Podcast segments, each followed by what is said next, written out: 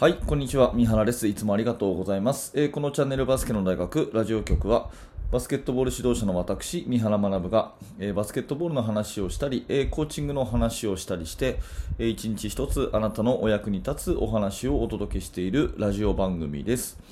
今日も聞いていただいてありがとうございます。2021年12月18日土曜日になりました。皆様元気にお過ごしでしょうか、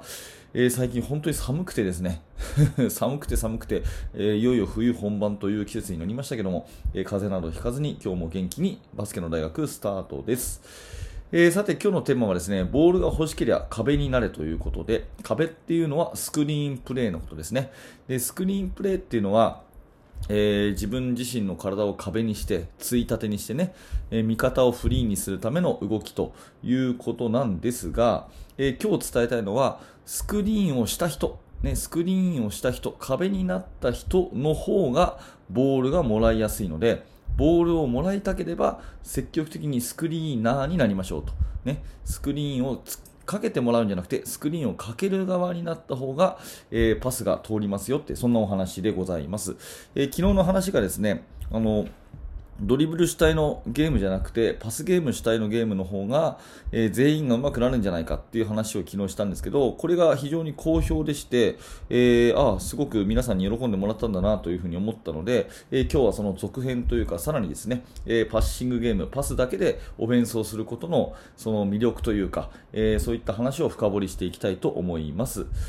えー、さて、本題に深く入る前にお知らせを2点させてください。えー、1つ目はですね、無料メルマガ講座です。バスケの大学では、えー、指導者の方に向けて、えお役に立つお話をですね、メールでお届けするサービスを行っております。ありがたいことに昨日だけで10名ほどの登録をしていただいて、現在2500名ほどのですね、えー、日本中の指導者の方に登録をしていただいております。下の説明欄からメールアドレスだけで登録できますし、最初の1通目でですね、練習メニューの作り方という特典の教材もプレゼントしております。ぜひ、えー、メールアドレスを登録して、そのプレゼントをお受け取りください。えー、そしてもう1個はですね、えバスケの大学のこの YouTube メンバーシップ機能を使った限定放送ですね。このお聞きのラジオはですね、毎朝、更新をしてるんですが、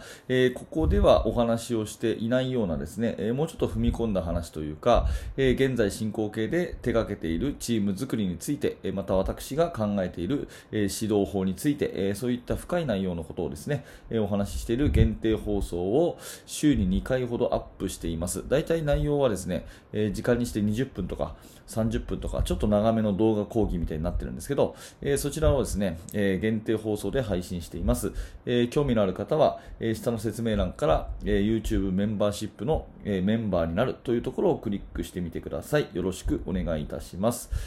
えそんなこんなで今日の本題でございますが、えまず昨日ですね、うん、最近のバスケットはドリブル主体のバスケットが多いよねっていう話をして、えー、ただドリブル主体のバスケットだとその特定のねボールをたくさん持つ子は上手くなりますけど、それ以外の子はあまり上手くならないので、全員を上手くするっていうことを考えたら、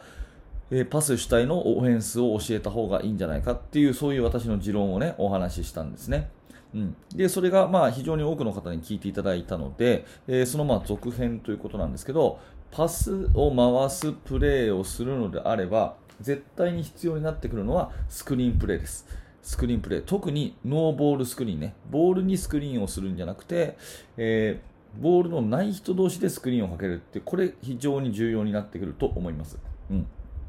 まあ、ボールにスクリーンするのがね、えー、もちろんいいんですけど、そうするとドリブルをするプレーになるので、えー、それも使いながら、えやっぱりボールのないところ同士でね、スクリーンをかけるっていうのは非常に重要かなと思ってます。で、スクリーンをかけるっていうのは普通の考え方であればノーマークにしたい人がいてその人のために犠牲になると、ね、壁になって犠牲になるみたいな感覚が強いと思うんですけどえ実際はですねそのスクリーンになった人壁になった人にこそパスをもらうチャンスがあるっていうことなんですね。えー、これはですね、すごく、えー、私が好きなあのアメリカのコーチで、えー、もうすでに引退されてますけど、ボブ・ナイトっていうコーチがいてですね、まあ、最近の若い方は知らないでしょうけど、私よりも上の年代の方はね、え非常に有名なえー、世界一の、えー、コーチとして有名なですね、ボブナイトっていうコーチがいるんですけど、私はその人がすっごく好きで、えー、その人のですね、モーションオフェンスっていう考え方とか、プレッシャーマンツーマンディフェンスっていう考え方がすごい好きなんですが、そのボブナイトのビデオを見るとですね、そのスクリーンになったら、絶対にユーザースクリーナーどっちもパスがもらえる状態にしなさいと。これが非常に重要なことですよっていうことをですね、えー、繰り返し繰り返し述べられてるんですね。でスクリーンをするっていうことに、え終わらないでスクリーンをした後にボールをもらいたがる、そのアクションまでやって初めてスクリーンプレイは完結だっていうことをよく言っています。で、えっ、ー、と、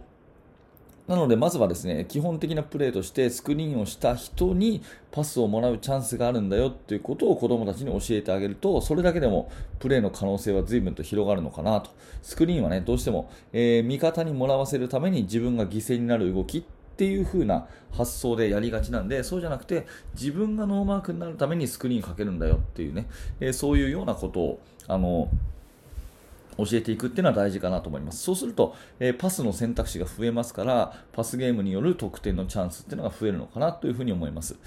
えー、加えて言うとですね、そのいわゆるシューターっていうか、得点源になる人っていうのは、えー、あの、フェイスガードされることが多いですよね。マンツーマンで、今日はお前はね、何番につけと。ね、他の人のカバーはしなくていいから、とにかくあの子だけを守りなさいというような、そういう指示をしたことあるんじゃないかなと思うんですけど、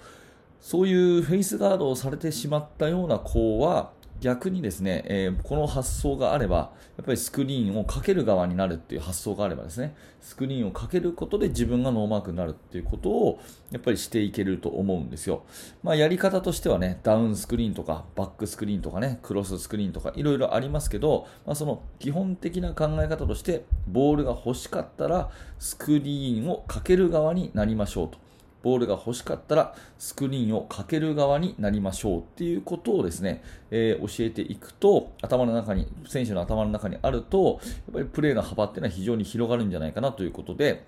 えー、今日はこんなお話をさせていただきました。えー、多分こういうのはね、えー、たった一言、え、子供たちに声掛けをするだけで、えプレイヤーとしてのその発想が広がると思うので、えー、ぜひ今日の練習からですね、取り入れてみていただければなというふうに思います。まあ、あの昨日の話とつなげてまとめると、え、1人がドリブルを長くするようなオフェンスが最近流行ですが、まあ、それは特定の個人をうまくするのには長けていても、全員をうまくすることにはつながらないんじゃないかっていうことがまず、えー、最初にしたお話で、えー、なのでドリブル主体のゲームよりもパスゲーム主体のゲームの方が子供たちみんなをうまくするっていう点ではいいんじゃないかっていうそれが私のまあ持論なんですね。えでその中で加えてじゃあパスコースを増やすっていうためにはやっぱりただただね、えー、止まってるとかとりあえず動くとかっていうんじゃなくて、スクリーンによるコンビネーションが非常に有効であって、で、そのスクリーンっていうのは、まあ、基本的には、えー、ボールをもらわせてあげるっていう、なんかこう、犠牲になるような、そういうイメージがありますけど、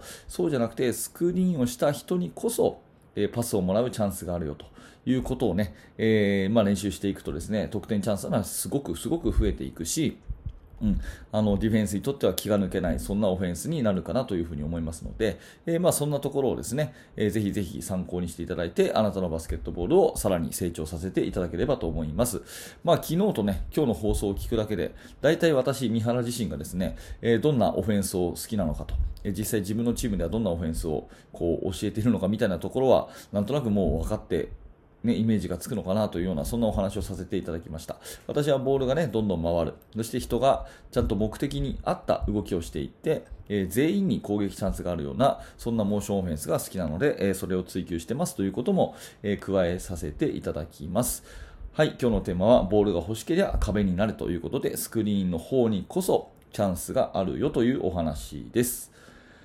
はい、ありがとうございました。えー、この放送は毎朝放送しておりますので、えー、ぜひグッドのボタンを押して、またチャンネル登録をして、明日の放送でもお会いできれば嬉しく思います。えー、最後にですね、バスケの大学研究室は、えバスケットボールの指導者が集まっているオンラインのコミュニティになっております。え今、現在私がですね、どんなことを考えているのかとか、どんな指導をしているのかとか、えそういったことをですね、ほぼ毎日2000文字ぐらいの記事にして投稿しております。興味のある方は、